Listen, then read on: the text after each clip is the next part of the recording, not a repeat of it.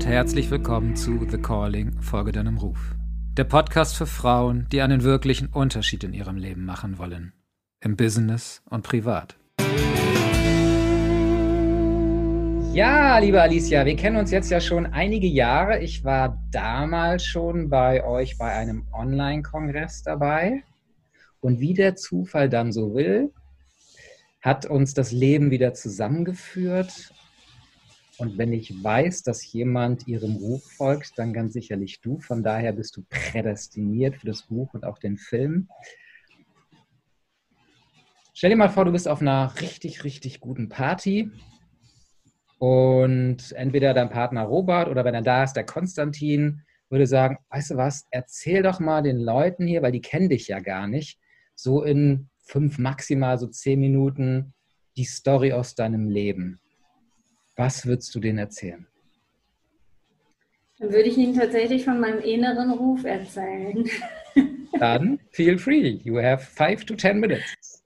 Okay. Ja, sehr, sehr gerne. Ja, alles begann eigentlich nach der Geburt meiner ältesten Tochter. Ne? Um das nochmal kurz für euch hier zu erklären, ich habe insgesamt sieben Kinder gemeinsam mit meinem Mann. Wir sind seit 21 Jahren zusammen. Ich habe gleich gespürt, er ist es, er ist mein Seelenpartner. Wir haben dann nach einem Jahr geheiratet und nach zwei weiteren Jahren haben wir dann unsere älteste Tochter bekommen, die dieses Jahr 18 Jahre alt wird. Und das hat wirklich mein Leben verändert. Ich bin plötzlich zur Frau geworden, sage ich mal. Ich, ich finde, ich habe nicht nur meine Tochter geboren, ich habe auch mich selbst wieder neu geboren. Ich habe mich wiedergefunden. Ich habe mich plötzlich wieder gespürt.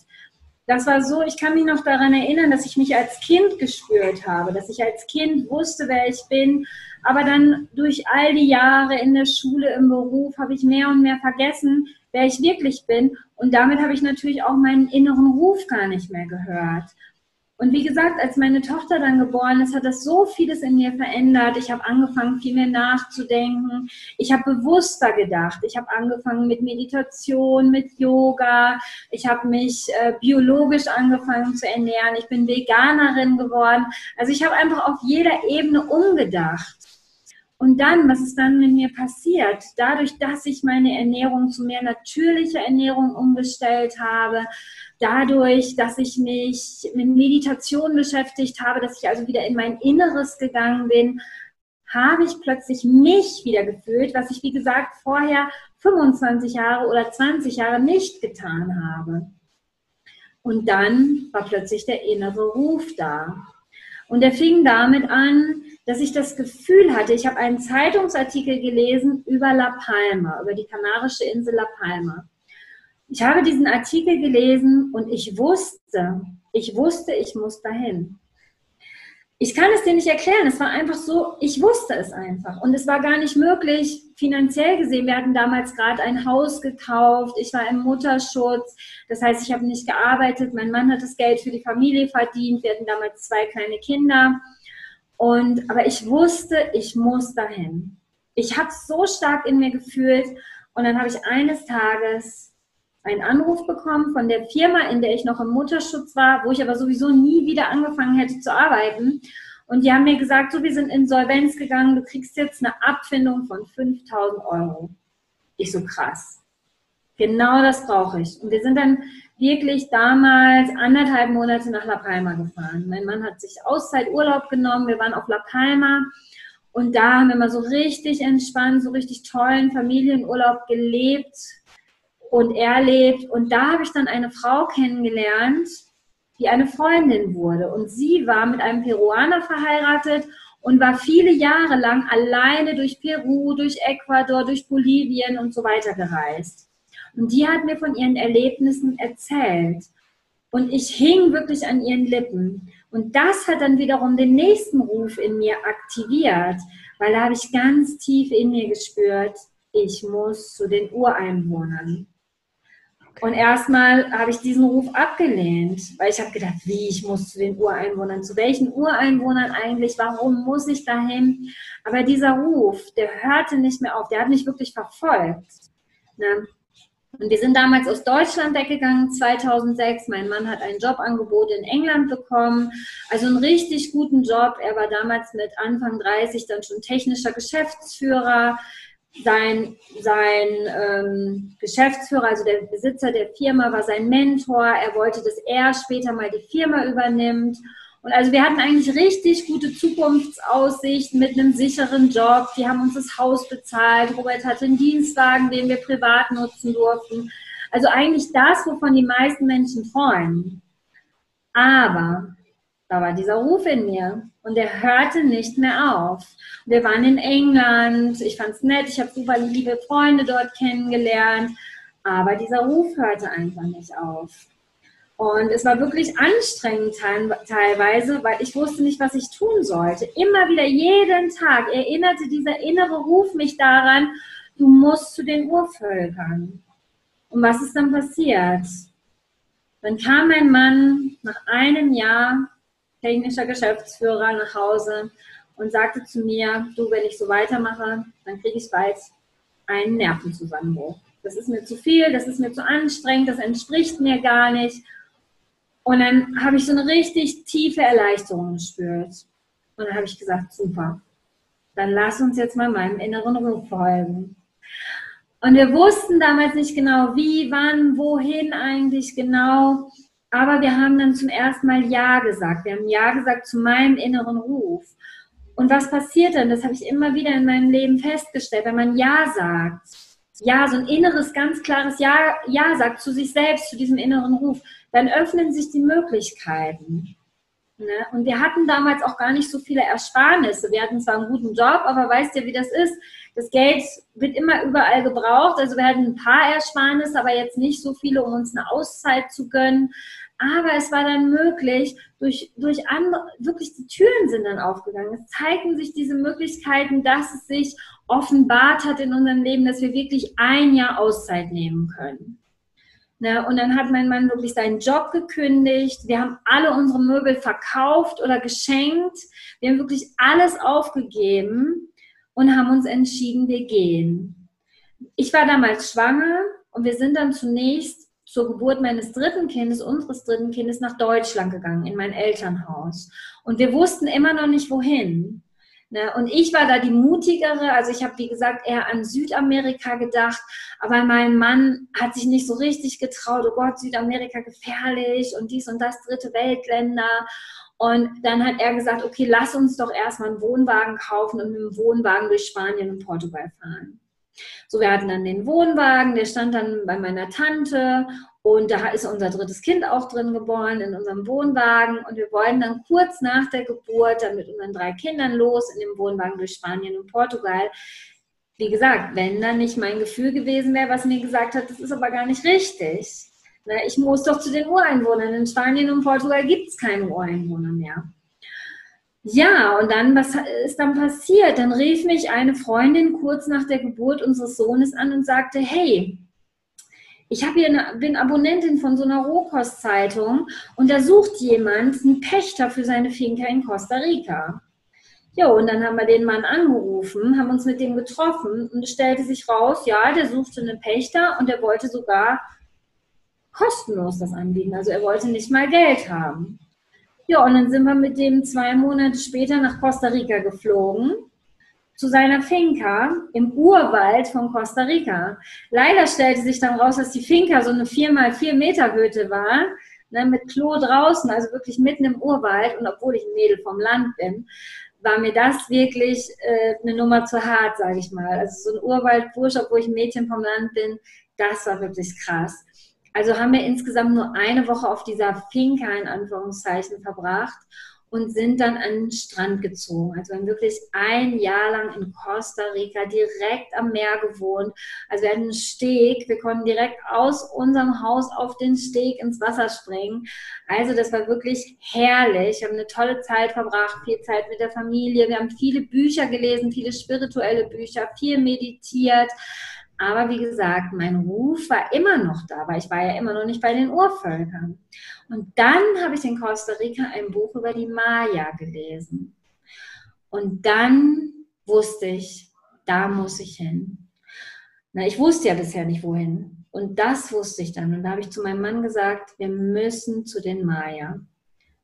Ich wusste damals noch gar nicht, dass es überhaupt noch Maya gibt. Ich habe damals gedacht, wir gehen nach Mexiko zu den Maya-Pyramiden. Und da hat er gesagt, nee, können doch nicht mit drei kleinen Kindern durch Zentralamerika fahren. Das ist viel zu gefährlich. Und da habe ich gesagt, bitte lies dieses Buch. Und dann hat er das Buch gelesen bis zur Hälfte und hat gesagt, okay, wir gehen. Dann sind wir tatsächlich mit unserem Jeep Cherokee mit drei kleinen Kindern losgefahren von Costa Rica durch ganz Costa Rica. Wir waren im Süden, durch Nicaragua, durch Honduras und sind dann, wollten dann eben, wie gesagt, nach Mexiko und sind dann natürlich, mussten durch Guatemala. Und wir hatten vorher gelesen, Auswärt, Deutsches Auswärtiges Amt sagt, Guatemala ist eines der gefährlichsten Länder der Welt. Und dann haben wir gedacht, okay, da müssen wir da schnell irgendwie durchfahren. Dann haben wir geguckt, ist ein kleines Land. Ne? Damals fuhr man noch nicht mit Navi, da machte man das wirklich noch mit Landkarte. Haben wir aber eine Route ausgearbeitet, dass wir wirklich in einem Tag durchfahren und dann schon am Abend in Mexiko sind. Tja, aber dann sind wir morgens, haben wir die morgens die Grenze überschritten von Guatemala und alles war anders. Die Menschen waren unglaublich nett, die Energie des Landes war unglaublich faszinierend, unglaublich liebevoll. Ich weiß nicht, wie ich es genau beschreiben kann. Und was ist passiert? Unser Auto hat plötzlich Probleme bekommen. Also anderen waren die Bremsen festgefahren. Wir mussten immer mal wieder anhalten, Pause machen. Die Bremsen waren wirklich so richtig am Qualm. Und irgendwann, ich erinnere mich noch genau, bei der da gucken mein Mann und ich uns so an und wir haben beide den gleichen Gedanken gehabt, irgendwas will uns in diesem Land festhalten. Und dann haben wir entschieden, dass wir erstmal eine Nacht am Pazifik übernachten, haben uns da so einen schönen Bungalow-Park ausgesucht. Und da bin ich dann noch abends rumgegangen und bin mit einem Mann ins Gespräch gekommen, der dann später ein guter Freund wurde. Und das war ein Deutscher, der schon 25 Jahre in Guatemala lebte. Der hat uns dann gesagt, du, das ist ein wunderbares Land, das ist gar nicht gefährlich. Hier kommt, ihr, wenn ihr hier seid, ihr müsst unbedingt an den Atitlansee fahren. Und dann habe ich gefragt, sag mal, wohnen denn da noch Ureinwohner? Und dann hat er gesagt, ja, das ist alles voll von Maya, von den Maya. Und dann hat er uns mitgenommen. Zwei Tage später hat er uns mitgenommen. Der hatte auch nur Urlaub gemacht am Meer und hat uns mit zum Atitlansee genommen von dem die Maya übrigens sagen, es ist das Herz von Mutter Erde. Und genau das war dann auch so eine kraftvolle Energie. Das ist wirklich das Herz von Mutter Erde. Und das hat mich dann wirklich in meine stärkste Transformation gebracht. Ich bin dann erstmal richtig krank geworden an diesem See. Ich bin fast gestorben. Und mein Mann wollte mich dann auch zurück nach Europa bringen. Aber ich wusste, ich muss hier bleiben das ist der Ort, der mich gerufen hat. Das ist das Urvolk, was mich gerufen hat. Und das sollte sich dann auch bewahrheiten. Wir haben dort intensive Jahre verbracht. Wir waren insgesamt fünf Jahre da. Und ich bin dann eben auch dort von den Maya-Ältesten zur Maya-Priesterin eingeweiht worden. Ja, und das war mein innerer Ruf. Und das war auch die wichtigste Entscheidung in meinem Leben, diesem inneren Ruf zu folgen. Jetzt seid ihr aber ja heute in Mexiko. Was hat euch dann nach Mexiko geführt? Ja, das war dann so, dass meine Lehrerin, meine Maya-Lehrerin, mir bereits 2012 gesagt hat, dass es meine Aufgabe ist, das alte Wissen in Europa zu verbreiten und dass ich wieder nach Europa zurückkehren muss. Da habe ich mich dann erstmal mit Händen und Füßen gegen gewehrt, weil ich wollte dieses wunderbare Land gar nicht verlassen. Aber wie das dann so ist, ne, wenn man sich gegen seine Bestimmung wehrt, wird man doch auf die eine oder andere Weise gezwungen. So war das auch bei mir. Und so sind wir dann 2014, Anfang 2014 erstmal zurück nach Europa gegangen. Also wir haben dann auch in Spanien gelebt, ein Jahr davon auf den Kanarischen Inseln und drei Jahre fester in Spanien, in Nordspanien. Und ja, dort habe ich dann angefangen, mein Online-Business zu starten, meine Kongress, meinen ersten Kongress zu starten. Auch das war ein innerer Ruf. Ne? Ich habe da ganz klar den inneren Ruf bekommen, dass ich einen Kongress machen muss über die weibliche Kraft. Denn das ist, was ich gelernt habe von den Maya. Die weibliche Kraft, die zurückkehrt und ja, so bin ich dann eben, wie gesagt, zurück nach Spanien gekommen, habe da eine Weile gewirkt und gearbeitet in Europa. Aber dadurch, dass ich online arbeite, habe ich dann keine Hindernisse gesehen, zurück hierher zu kommen, weil ich liebe es hier, ich liebe die Energie von Zentralamerika. Mm, denn ich arbeite ja immer noch in Europa und verbreite immer noch in Europa das Altwissen. Nur ich lebe heute hier und das, was ich, was ich natürlich herausgefunden habe, dass wir heute im Zeitalter von Internet natürlich da leben können, wo wir möchten und trotzdem für Deutsche und Europäer arbeiten können. Genau, und hier Mexiko ist für mich ein sehr schönes Land. Ich liebe Mexiko. Wir sind trotzdem noch quasi Nachbarn von Guatemala. Ich reise auch sehr oft noch dahin zu meinen Lehrern. Ich biete mittlerweile auch Reisen an für Frauen und Männer nach Guatemala und lebe einfach hier, weil ich Mexiko liebe. Ich liebe die Sonne und zwar das ganze Jahr. Ich finde, ich fühle mich hier sehr frei, muss ich auch sagen, gerade auch mit meinen Kindern, weil wie gesagt, wir haben sieben Kinder und unsere Kinder sind Freilernerkinder und das kann ich hier einfach am besten leben. Hm. Wow. Es ist so spannend. Ich habe heute ein Gespräch mit dem LA Girl Gwen Lane, Gwen Lane geführt, die auch voll für ihr Business geht und ihr Partner ist quasi ihr Angestellter. Die ist CEO und er ist CFO, irgendwas in der Richtung. Und jetzt erzählst du mir, dass ähm, dein Partner auch mit dir mitgegangen ist. Jetzt würde ich natürlich am liebsten gern ihn mal fragen, wie es ihm dann damit geht, dem, dem Ruf der Partnerin zu folgen und den eigenen Weg zu verlassen. Wie, wie managt er das und wie managt ihr das? Ich war eigentlich immer die, die vorangegangen ist. Ne? Aber mein Mann ist natürlich auch jemand, der in seiner Kraft steht. Weißt du, ich sehe das ja so, so weibliche Energie, so ist es ja eigentlich ursprünglich gewollt. So die weibliche Energie kann ja nur fließen durch die Unterstützung der männlichen Energie, dass die männliche Energie den Halt gibt, die Struktur gibt, die weibliche Kraft auch wirklich fließen zu lassen. Und so fühlt sich das eigentlich auch in meiner Partnerschaft an, dass er mich immer unterstützt in meinem Weg. Und es ist natürlich auch so, wir, wir denken sehr ähnlich. Wir denken sehr ähnlich in vielen Bereichen, sei es jetzt einfach Ernährung oder sei es auch Kindererziehung. Und er ist auch übrigens gemeinsam mit mir eingeweiht worden von den Maya-Ältesten. Weil das ist da sehr häufig einfach bei den Maya, also nicht in 100 Prozent der Fälle, aber wirklich, sage ich mal, in 90 Prozent der Fälle, dass Mann und Frau gemeinsam eingeweiht werden, weil sie repräsentieren damit ja auch dieses Zusammenfließen von männlicher und weiblicher Energie. Mhm. und dass man gemeinsam natürlich auch besser wirken kann. Und ohne meinen Mann hätte ich das natürlich nie geschafft, mein Online-Business auch auf den, das Level zu bringen, wo es jetzt steht. Er ist tatsächlich auch, wie du das mit der Gwen erzählt hast, der Mann, der im Hintergrund wirkt.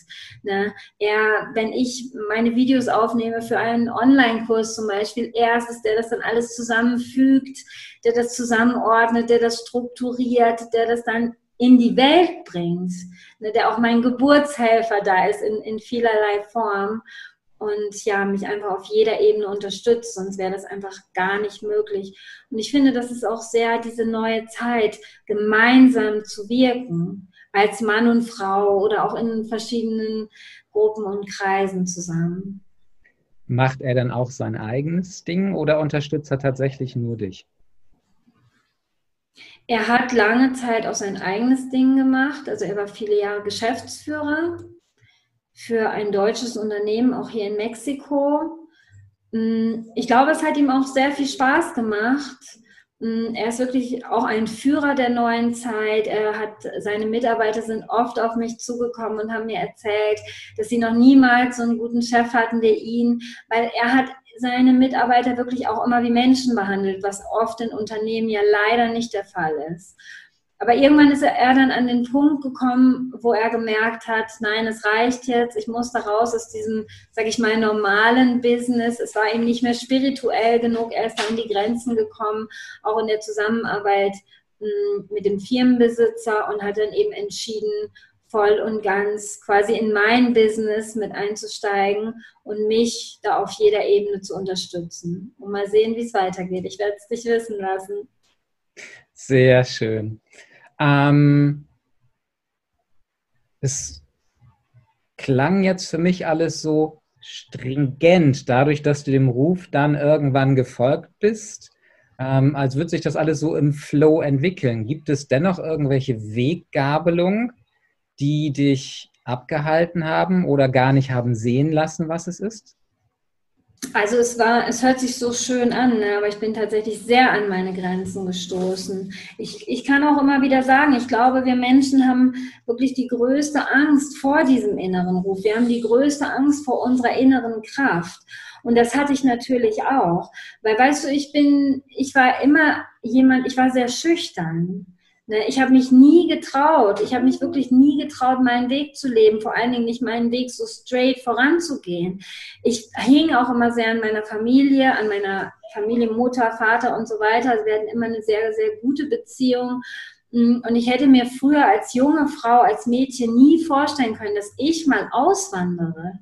Ne, das fing, wie gesagt, alles mit diesem Ruf an. Der Ruf, der war einfach stärker als alles, was ich jemals in meinem Leben gespürt habe. Der war so stark, dass mir alles egal war quasi.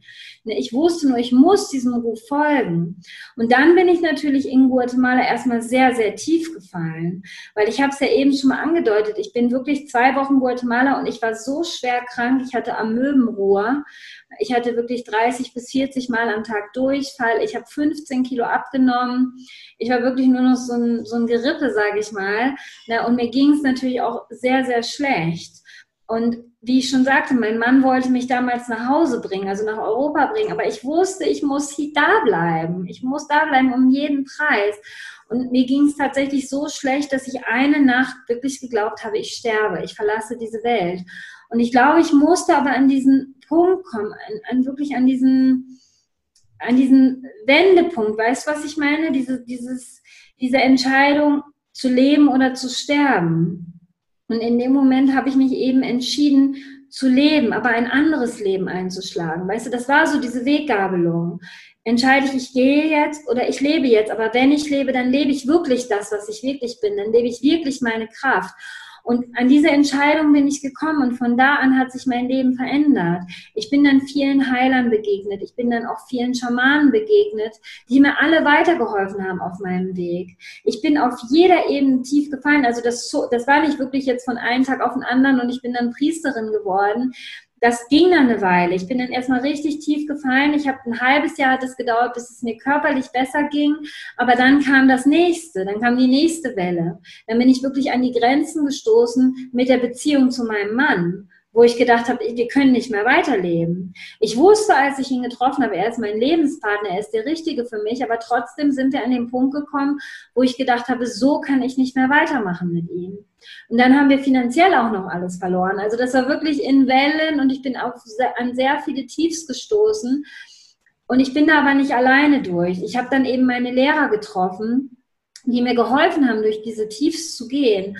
Und ich weiß heute, dass diese Tiefs nötig waren, um mich selber zu finden. All das, was ich viele Jahre unterdrückt habe, ne, zum Beispiel in der Beziehung mit meinem Mann, da kam dieses große Vaterthema hoch, dass ich mich nie geliebt gefühlt habe von meinem Vater, dass ich mich nie respektiert gefühlt habe von meinem Vater. Und all diesen Schmerz dieser Vater-Tochter-Beziehung, die habe ich auf meinen Mann projiziert. Ne, ich habe mich dann auch von ihm nicht geliebt gefühlt. Ich habe mich von ihm nicht gesehen gefühlt. Aber wie gesagt, ich habe dann meinen Lehrer gehabt und der hat zu mir gesagt, du kannst Robert nicht ändern, du kannst nur dich ändern. Und wenn du dich änderst, dann wird sich alles verändern. Und entweder eure Beziehung wird sich dann auch verändern oder ihr geht auseinander. Diese beiden Möglichkeiten gibt es. Und weißt du, es fühlte sich dann für mich an, als ob ich an der Klippe stehe. An dieser Klippe stehe okay, wofür entscheide ich mich? Will ich weiter in dieser Sicherheit bleiben, in dieser scheinbaren Sicherheit, sage ich mal in Anführungszeichen, in diesem normalen Leben, in einer unerfüllten Beziehung, in einem unerfüllten Leben? Oder will ich wirklich springen? Das heißt, ich springe in meine Kraft, aber ich muss durch diesen ganzen uralten Schmerz durch. Und weißt du, wie ich schon keine Wahl hatte, ich musste meinem Ruf folgen, so hatte ich auch da keine Wahl. Ich wusste, ich muss springen. Und ich bin gesprungen. Ich bin in mein Inneres gesprungen. Ich bin in meinen tiefsten Schmerz gesprungen. Und ich habe das Glück gehabt, dass mein Mann auch den Mut gehabt hat, mit mir zu springen. Ne? Er hätte auch sagen können, nö, ich will das nicht, das ist mir zu tief. Und ich erinnere mich, als ich mich entschieden habe, mit meinem Lehrer zu arbeiten, da hatte Robert Widerstand. Er hatte mehr Widerstand als ich, weil ich wusste, ich habe keine andere Wahl. Er hat dann geschimpft, er hat gezetert, er wollte das nicht. Aber letztendlich war ich ihm dann doch wichtig, denke ich, dass er auch diesen Mut aufgebracht hat, mit mir zu springen. Und so sind wir den Weg gemeinsam gegangen. Und ich hatte mehrere Lehrer, die mich da wirklich begleitet haben, bevor ich dann meiner Lehrerin Nana Tomasa begegnet bin, die mich und meinen Mann dann eben eingeweiht hat an den heiligen Städten zur Maya-Priestern. Und Einweihung bedeutet nichts anderes als Wiedererinnerung. Eine Wiedererinnerung an das, was in uns ist. Und das ist eben so die Botschaft der Urvölker, dass wir alle eine Bestimmung haben. Alle. Alle Menschen haben eine Bestimmung und kommen mit dieser Bestimmung in die Welt. Hm. Und wir vergessen das in der Welt, in der wir aufwachsen, weißt du, in diesem Schulsystem zum Beispiel, wo wir alle gleich sein müssen, wo wir belohnt werden mit guten Noten oder bestraft werden mit schlechten Noten, aber wo wir lernen, uns anzupassen, um irgendwie in der Welt zu überleben. Aber dieses System unterstützt uns eben nicht, unsere Bestimmung zu entfalten, wirklich die zu sein, für die wir hierher gekommen sind. Und das habe ich dann eben erst bei den Maya erfahren, dass das letztendlich alles schon in mir ist, dass ich das nur vergessen habe. Und wie gesagt, dafür haben wir dann diese Einweihung bekommen, diese Wiedererinnerung. Weil bei den Maya ist es eben so, hm, die haben ihre Kraftplätze. Und es werden dann in der Einweihung Zeremonien, Feuerzeremonien an diesen Kraftplätzen gehalten. Und hm, die Maya gehen davon aus, dass die Energien gespeichert sind an diesen Kraftplätzen. Und wenn wir dann da Zeremonien erleben, werden diese Energien eben auch wieder in uns aktiviert. Und so können wir uns dann eben wieder erinnern, wer wir sind. Und ob du es glaubst oder nicht, das klingt sehr mystisch, aber es funktioniert. Es funktioniert. Ja, ja. Kannst du denn in einem Satz sagen, was dein Ruf ist? Du meinst, was meine Bestimmung ist? Meine Bestimmung ist es, anderen Frauen und natürlich auch Männern, aber ich arbeite hauptsächlich mit Frauen, wieder zu erinnern. Ich helfe anderen Frauen und Männern, sich zu erinnern, wer sie wirklich sind, was ihre Bestimmung im Leben ist, was ihre Lebensaufgabe ist. Ich helfe ihnen, sich wieder zu erinnern, dass sie in Wirklichkeit Göttinnen sind, dass diese Göttinnenkraft in ihnen steckt. Und genau das habe ich ja selbst erlebt. Weißt du, ich habe mich mein Leben lang habe ich mich bestenfalls mittelmäßig gefühlt. Ne, ich habe immer gedacht, ich bin in allem so hm, gerade mal mittelmäßig. Ne, ich, es ist nichts irgendwie, was ich richtig gut kann. Wie gesagt, mittelmäßig, weil das Wort, mit dem ich mich beschrieben hätte.